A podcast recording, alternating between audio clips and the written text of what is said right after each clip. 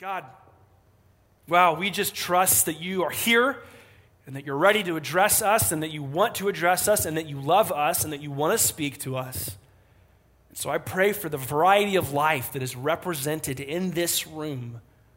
God, I pray that you'd speak to each one of us individually and, uh, and to us together corporately, and that your word would pierce our very hearts and move us into action and move us into repentance and move us into confession.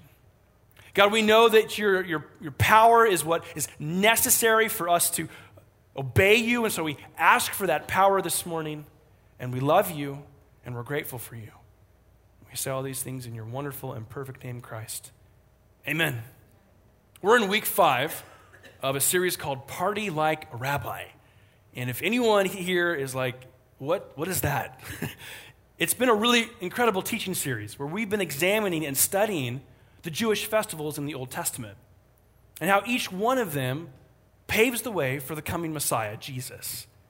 And it's really cool because I, I really love this message series because I've, I've interacted with a lot of people who sometimes get confused like, well, I, you know, the God of the Old Testament and the God of the New Testament, they seem a little different, Luke. It seems like his mood kind of changes. And what we see in the study of these Jewish festivals is each one of these festivals paves the driveway, if you will, that leads to the cross. Each one of these festivals is about Jesus. You know, the Jewish nation, the, the Hebrew people would have these festivals to celebrate or memorialize all that, had, all that God had done in and for their nation and their community. They would celebrate the Exodus from from uh, slavery in, in Egypt. They, they would celebrate the provision from God in the wilderness years, their 40 years of wandering. All of them commemorate something about what God had done for them, how God had provided for them, God's favor for them. All these festivals are a picture of grace that God has for the Hebrew people.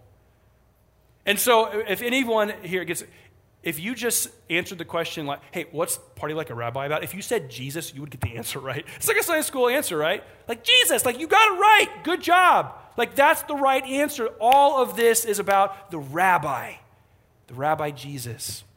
So my hope and prayer is that you you just like drink that up and absorb that this morning because we're going to get into the next festival and i'm really excited. I, am just i feel like god has just prepared our church for this morning's festivals here at hand. And so would you just open up your bibles with me to leviticus 23 and we're going to examine the festival of trumpets.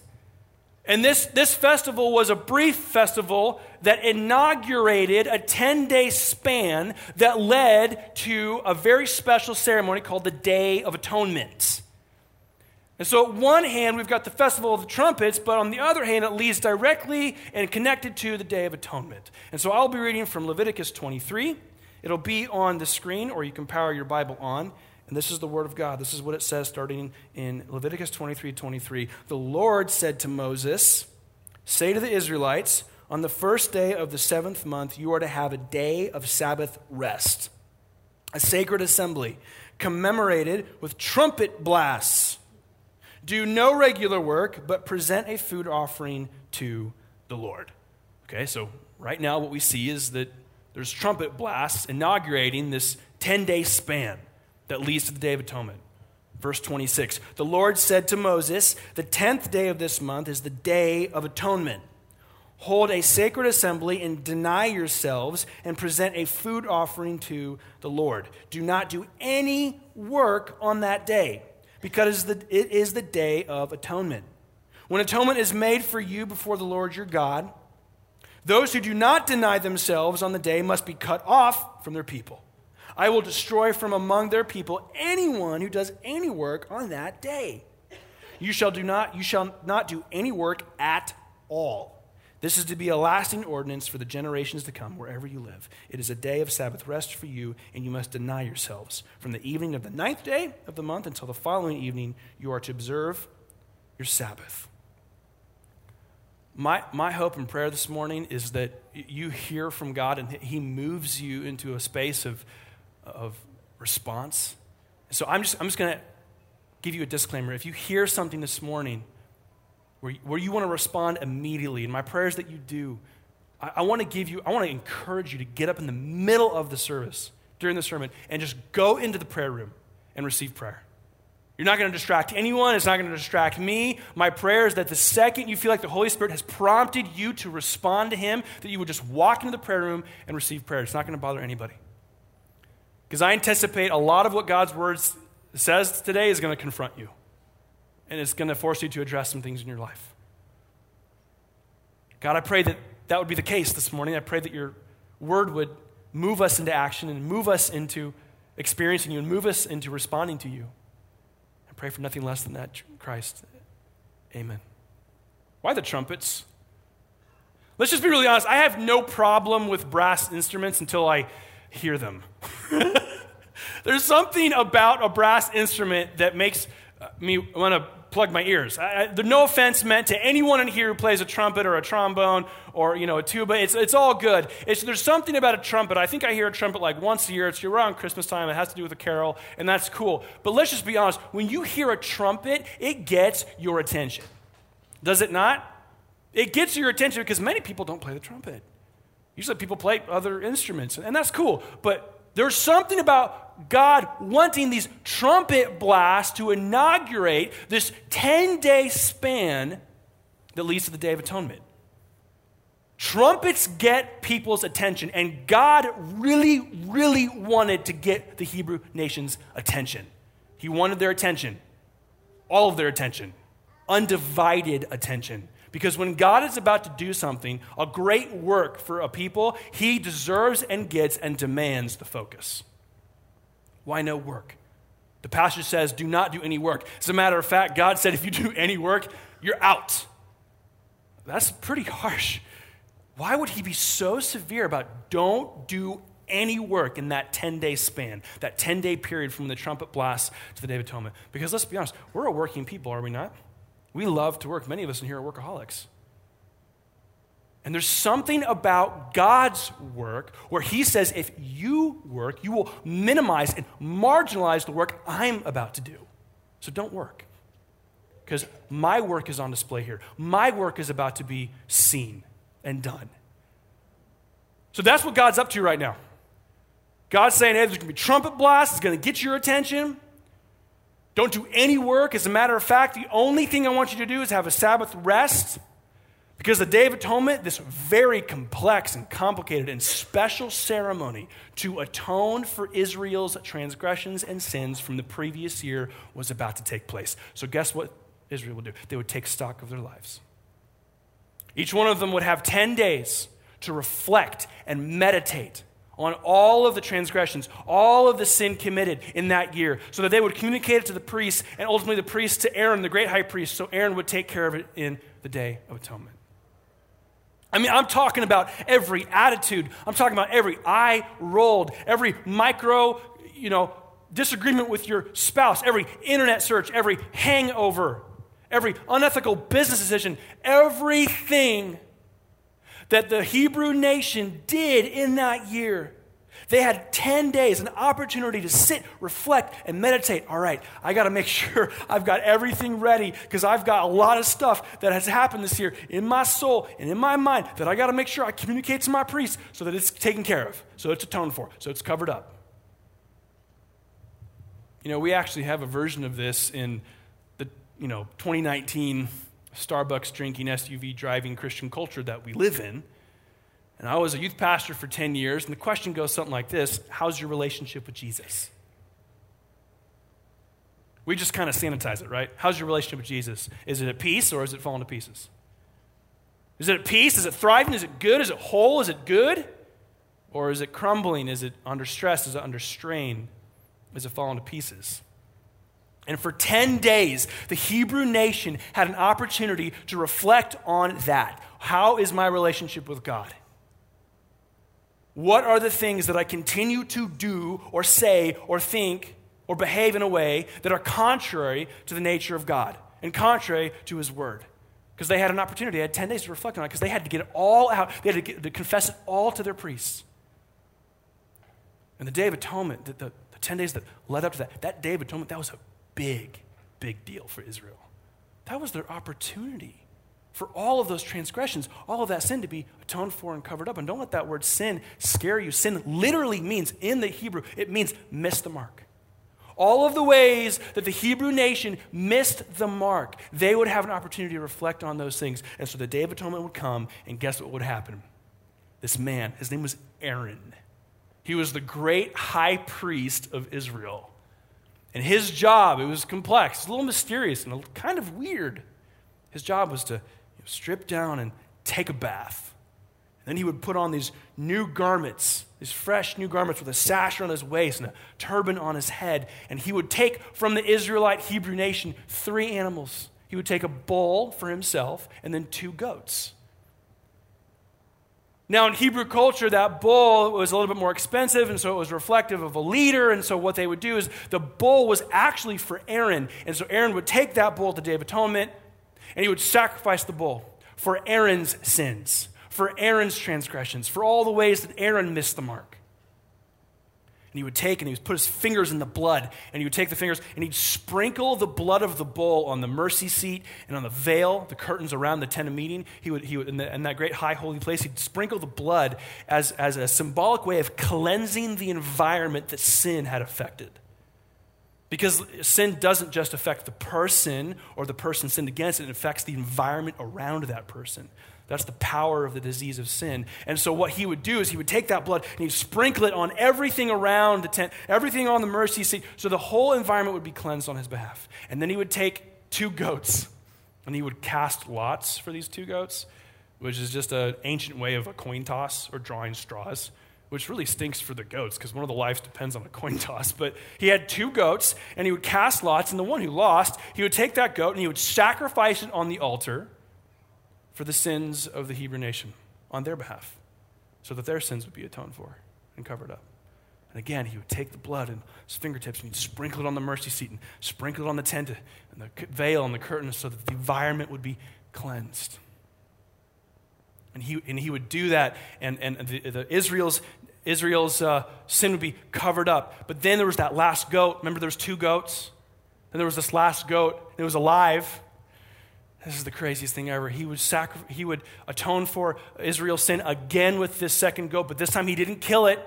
This time he did something entirely different. He took his hands and he placed his hands on the goat's head. And I have a goat here this morning. You can bring out the goat. I'm just kidding. We don't have another goat. We've already done that.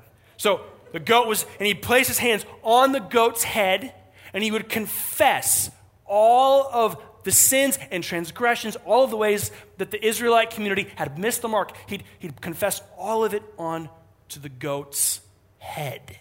So that now all of the weight that was on Israel's shoulders that sin created is now on the goat.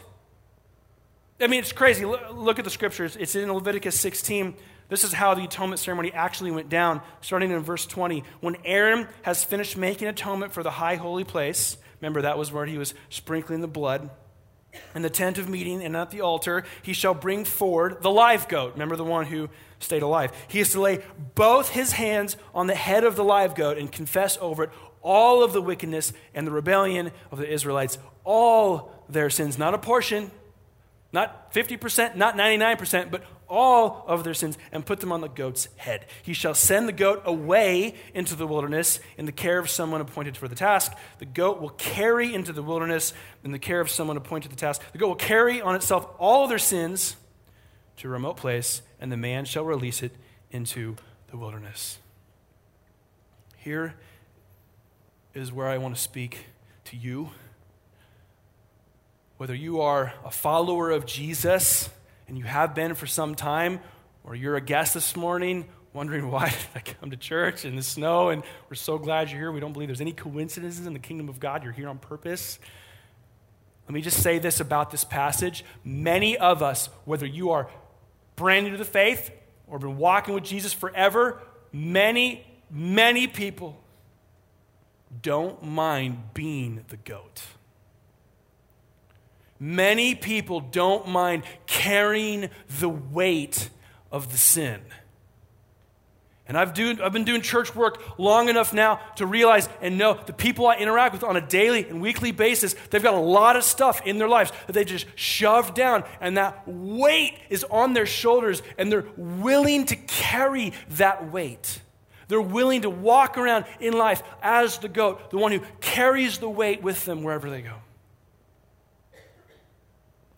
But that is not, that is not what God has called us to. That is not what God has called you for but it speaks to a human condition that exists in our souls. And I will ask you this question because I've seen it over and over again. Do you prefer, do you prefer the comfort of known misery to the discomfort of unknown freedom? Do you prefer the comfort of known misery to the discomfort of unknown freedom? Let me unpack that for a second. Do you prefer not to deal with it? Luke, I've, I've had too much done to me. I've done too much. I don't want to deal with it. I'm okay walking around with that weight. I've been carrying that weight since I was a kid. Oh, that sin that was committed against me, that, that was when I was 10 years old. I've been carrying it ever since. I'm used to the weight. Oh, that sin that I got myself into, that, that thing that I missed the mark on, I've been doing that since I was 19 years old. And I'm 40 now. I've been carrying that weight for a long time. I'm used to the weight. I'm used to the weight. I'm used to being bogged down. I'm used to having to limp around. I'm used to just getting by. I'm used to being the goat. And I don't mean greatest of all time, I mean the one who bears the weight. But here's the thing number one, church, here's the thing. You were not designed to bear the weight of unconfessed sin. You weren't designed for it. You literally cannot handle it. Your body cannot handle it. My uh, daughter is 15 months old, and she's the love of my life, and she's so cute, and everyone dotes on her, and you can too if you want later. And she's just the best and when my wife and I found out that we were pregnant, I just had this resolution. I'm like, I am not going to have a dad bod. I'm just not going to have it. Because it was my first time, you know, having a kid. And so I just decided I'm going to start lifting. I was going to get into lifting. And so my wife, she's great. She got me a, you know, a used bench press off Craigslist and got it for me for Christmas a couple Christmases ago. And I've been lifting. It's been a lot of fun. And basically, I don't know anything about lifting, and clearly it's not done me much good. But I, I love lifting. It's, you know, I've got all these friends around me that eat right, that lift. I'm always asking for like, hey, show me that movement. Hey, what should my reps be like? And hey, how much weight should I be lifting? And it's been great. And a week ago, yesterday, was in my basement doing my thing right? Plug in some worship music and turn it up and get the weight out and start, you know, getting pumped, right? Getting swole, I think is what gym rats say. And I, I, really enjoy it. And so, and for, for any of you in here that are gym rats, are like, this guy's an idiot. That's fine. You can judge me. But if any of you have never lifted more than a pencil, this is what a, uh, a squat is. So a squat is a movement, right? It's a movement in weightlifting where you, you, you squat but I did it with weight. And so I had a bar and I had weight on the end of the bar, and I would squat down, right? And I'd pick it up, put it on my chest, and then I'd get it over my head like this, and I'd get it on my shoulders, and then I would, oh, I'd squat. And I would do that like a dozen times. And I'd feel really good about myself. And my legs would burn, and then I'd put it back down. I'm like, wow. But when I did that on Saturday night, I put it back down. I go, oh, wow. Ah, it hurt really bad. Something in my foot really hurt. It probably was because I wasn't wearing any shoes but that's besides the point.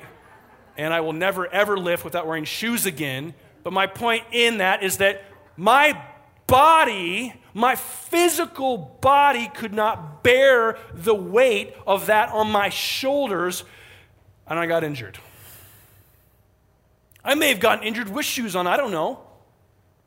I say that for one reason your spiritual self, all of you that is not material matter, all of you that is not physical matter, and there's a lot of you that's not physical, a lot of you that's not material, all of that spiritual part of who you are is not designed to carry the weight of unconfessed sin. It'll literally buckle you. It will literally break you down. It will slow you down. It will crush you. You weren't designed for it. Number two, you were designed to run in freedom. not bogged down by unnecessary weight. You were designed to run in freedom.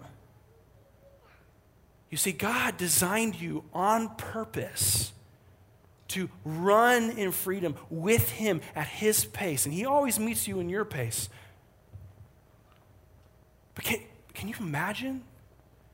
Can you imagine if you had this like weightlessness about who you were? You weren't bogged down by the weight of unconfessed sin. You weren't bogged down by the, the weight of things been done to you or things that you've been done that you've never addressed before in your life. Like, does God use broken people? Absolutely. All of the time. God looks for availability, not necessarily ability. But what I've come to know is that broken people typically have understood and acknowledged their need to get the weight off of them, to get it off. And so many Christians and so many people are just willing to be the goat, are willing to carry around that weight. Have no problem with it. You prefer the comfort of known misery. It's all you know. It's only the thing that you're familiar with. But that is not what God has for you. God wants you to run in freedom. God craves for you to experience the weightlessness that comes from Christ. So, number three is that you are one confession away from that weight evaporating. You are just one confession away from that weight evaporating. Look at what James 5:16 says. Therefore, confess your sins to each other and pray for each other so that you may be healed. The prayer of a righteous person is powerful and effective. You know what I don't hear in that passage? I don't hear God saying, if you confess your sins, you're going to feel a lot of shame and you're going to get shamed and I'm going to shame you and you're going to have all this guilt problem now. No, that's what the enemy says. You see, this is what the enemy says. Because you did that, because, because you cheated on your taxes, because you cheated on your spouse, because of the internet searches, because of the hangovers, shame on you, shame on you, shame on you. But you know what God says in the voice of Christ? He whispers, Shame off you, shame off you, shame off you. And that is the weightlessness that God wants you to experience the shame off of you. Confession is freedom. Confession is freedom. James 5 16 says, is that when you confess that weight that you have not addressed, that's when the healing wave washes over your soul. That's when the healing wave washes over your mind. And that's when healing can begin. God will only heal what you offer to Him. If you protect it, He is a gentleman. He will not force you to give it to Him. You have to offer it to Him voluntarily. And the thing that keeps us from offering that voluntarily is the fear of other people's responses. Luke, I can't handle the fear that I have of telling my children about my hangovers. I can't handle the fear of telling my wife about the secret phone calls. I can't handle the fear of telling anyone about my past, about my habit, about my secret that I protect so dearly. I just can't handle it. But the people that I've confessed stuff to, the people I've had confess stuff to me, the only thing that happens is my respect level for that person goes up. That's it. Fear is from the enemy, freedom is from God. Let that sink in. If you feel like shame is coming your way, it's because the enemy is whispering lies in your ear. Actually, he's shouting lies in your ear. But the Holy Spirit in Christ's voice says, Nope, nope, shame off you, shame off you. Confession leads to freedom. Here's the beautiful thing. Everyone, listen to me. Here's the beautiful thing. You and I, we no longer need Aaron. We don't need anyone to intercede on our behalf. Aaron is no longer a role that is filled by Aaron. Look at Hebrews 4:14 for a moment here. Since we have a great high priest who has ascended into heaven, Jesus, the Son of God, let us hold firmly to the faith we profess. For we do not have a high priest who is unable to empathize with our weaknesses. So basically, Christ knows what you're going through. He understands what's happening in your world. But we have one who has been tempted in every way, just as we are, yet he did not sin. Let us then approach God's throne of grace with confidence so that we may receive mercy and find grace to help us in our time of need. But here's the thing, everyone we are always in need. We are always in need. It's just that sometimes we're in need a little bit more than other times. sometimes it's amplified and there's a big old highlighter on it and an exclamation point. I'm in need, but we're always in need. We're always in need of the grace and the forgiveness and the freedom that Christ offers to us. And remember, it's an offer, He's not going to force it on you. That's what separates our King and our God from any other kind of belief system in the world is that He is a gentleman. And He will only heal and only interact with you to the level that you offer it up to Him. But He will pursue you because He loves you. He loves you. No longer do we need Aaron. And here's, here, here's a beautiful picture. No longer do we need the Day of Atonement.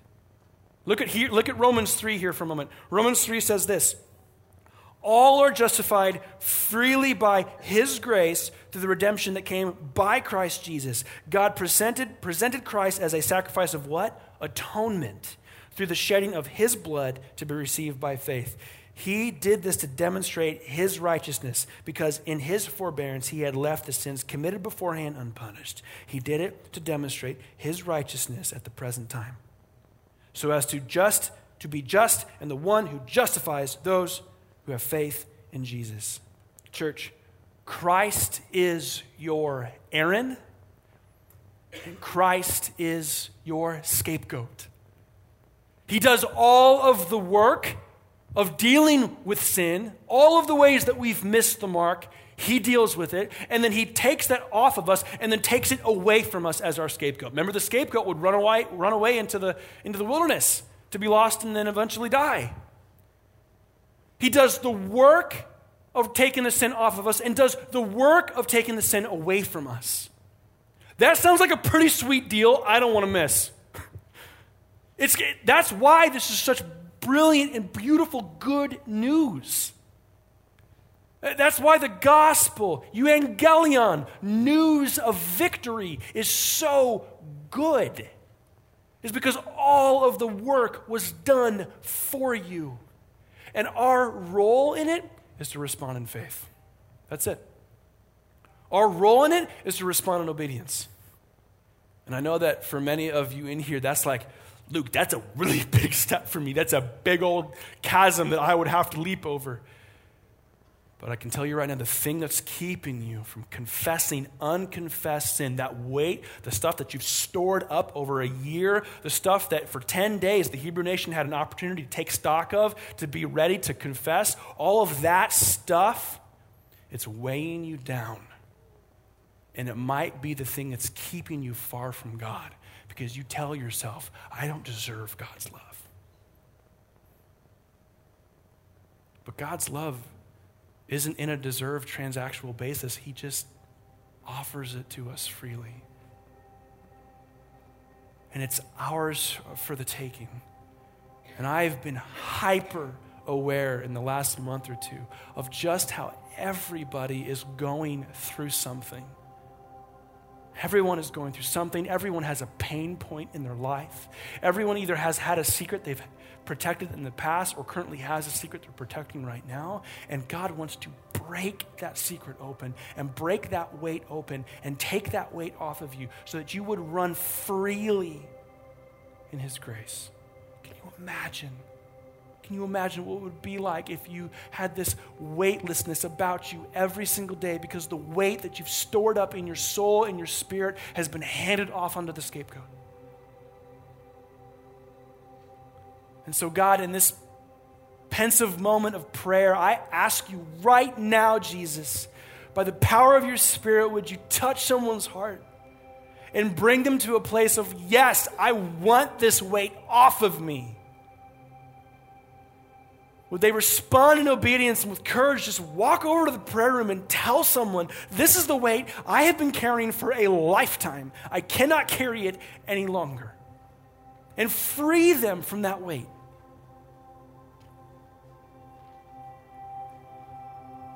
And Christ, for the one who's in this room who is far from you, who's not even sure if they believe in you, God, would you just pierce their hearts right now and bring them to a place where they're ready to respond to you? And if that is you, brother or sister, listen, you can repeat this prayer after me. You don't have to if you don't want to, but if you want to, just simply say, God, I don't know you,